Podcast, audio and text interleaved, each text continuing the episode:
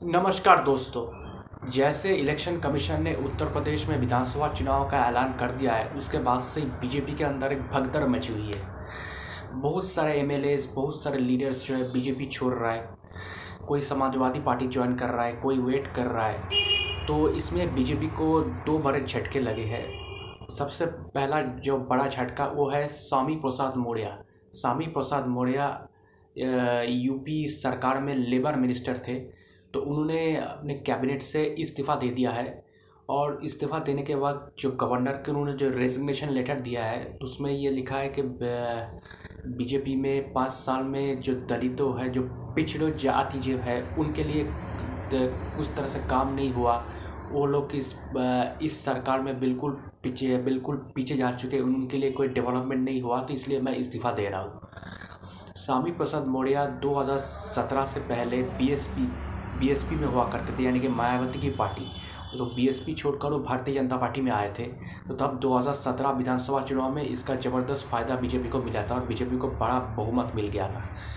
तो अब स्वामी प्रसाद मौर्य का अगला प्लान जो है, वो शायद एक दो दिन के अंदर पता चल जाएगा कि क्या वो समाजवादी पार्टी ज्वाइन करेंगे। आपको बता दूँ कि अखिलेश यादव पहले ही उनको समाजवादी पार्टी में स्वागत कर चुके हैं। क्योंकि अखिलेश यादव को पता है, अगर स्वामी प्रसाद मौर्य जो अगर आते हैं समाजवादी पार्टी में तो डेफिनेटली उनको बड़ा फ़ायदा हो सकता है क्योंकि ओबीसी के बहुत बड़े नेता हैं और स्पेशली ईस्टर्न यूपी में यूपी जो है, जैसे प्रयागराज, रायबरेली, संत कबीर नगर, इन एरियाज़ पर उनका मौर्या वोट बैंक का एक बहुत बड़ा एक पकड़ है। उनकी बेटी संघमित्रा मौर्य उत्तर प्रदेश के बदायूं से बीजेपी के सांसद है तो क्या उनकी बेटी क्या करेगी, ये तो अभी क्लियर नहीं है। लेकिन एक बात ज़रूर क्लियर है कि स्वामी प्रसाद मौर्य शायद बीजेपी में वापस नहीं जाएँगे। हो सकता है कि वो क्या समाजवादी पार्टी में चला जाए या फिर कुछ नया प्लान करे, वो एक दो दिन में पता चल जाएगा। लेकिन डेफिनेटली ये बीजेपी के लिए एक झटका है। उसके बाद और एक ओबीसी के ओबीसी मिनिस्टर योगी आदित्यनाथ सरकार में दारा सिंह चौहान उन्होंने भी कैबिनेट से इस्तीफा दे दिया और उन्होंने, उनका भी रीज़न यही है, जो स्वामी प्रसाद मौर्य का रीज़न था, कि पिछड़ों के लिए, पिछड़ों जाति के लोगों के लिए इस पार्टी ने कुछ नहीं किया, इस सरकार ने कुछ नहीं किया, ये सब करके उन्होंने इस्तीफा दे दिया। वो भी क्या समाजवादी पार्टी जाएँगे, ये अभी तक क्लियर नहीं है, लेकिन उनका बातें सुनकर ऐसा लगता है कि वो भी शायद समाजवादी पार्टी में चला जाए।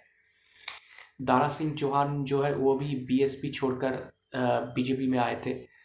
और वो उत्तर प्रदेश के जो मधुबन से मतलब मधुबन से एमएलए है, जो मऊ में जो है, वहाँ से एमएलए है। लेकिन बड़ा सवाल ये है कि अगर ये सब नेता छोड़कर जा रहे समाजवादी पार्टी अगर चले जाते हैं तो डेफिनेटली समाजवादी पार्टी को बड़ा फ़ायदा होगा। लेकिन बीजेपी को क्या इतना बड़ा नुकसान होगा कि पूरा वोट बैंक ही शिफ्ट हो जाएगा? मुझे ऐसा नहीं लगता, क्योंकि हाँ इनको जाने से कुछ सीटों पर, विधानसभा सीटों पर शायद कुछ अप डाउन हो सकता है, लेकिन पूरा चुनाव में इसका प्रभाव पड़ेगा, ये अभी कहना बहुत जल्दबाजी हो जाएगा। और एक बात मैं कहना चाहता हूँ, ये जो लीडर लोग आते हैं, कभी इस पार्टी छोड़कर इस पार्टी, उस पार्टी छोड़कर इस पार्टी का इन लोगों का क्रेडिबिलिटी इतना बड़ा है कि ये लोग जब भी पार्टी बदल लेंगे, तब भी वो चुनाव जीत जाएँगे। ये भी सोचने वाली बात है क्योंकि पब्लिक जो है ना, सब समझती है।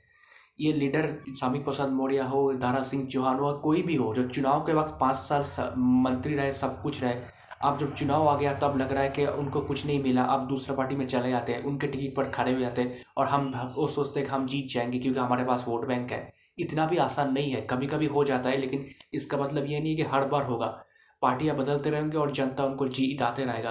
तो ये भी एक सोचना पड़ेगा पब्लिक को कि इन लोगों का कोई भरोसा नहीं है। पाँच साल बाद ये पार्टी बदलते रहते हैं। तो इन लोग के बारे में भी सोचना पड़ेगा, लेकिन फ़िलहाल बीजेपी किस तरह से ये जो लॉस हो रहा है, इसको किस तरह से मेकअप करता है, ये भी हमें देखना पड़ेगा, क्योंकि बीजेपी के पास डेफिनेटली कोई तो प्लान है। और मुझे लगता है कि टिकट डिक्लेरेशन के बाद और भी शायद लीडर पार्टी छोड़ देंगे, क्योंकि उनको टिकट नहीं मिला।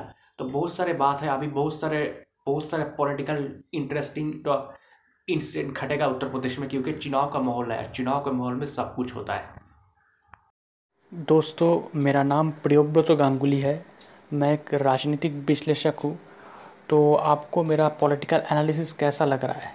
अगर आप मुझे, मेरे एनालिसिस के बारे में या मुझे कोई का कमेंट करना चाहते, कोई मैसेज सेंड करना चाहते तो आप मुझे ईमेल कर सकते हैं। मेरा ईमेल आईडी आप देखना, मेरे प्रोफ़ाइल पर है Misti man nine at the rate of Gmail dot com Misti man M I S T I M double A N nine at the rate of Gmail dot com शुक्रिया।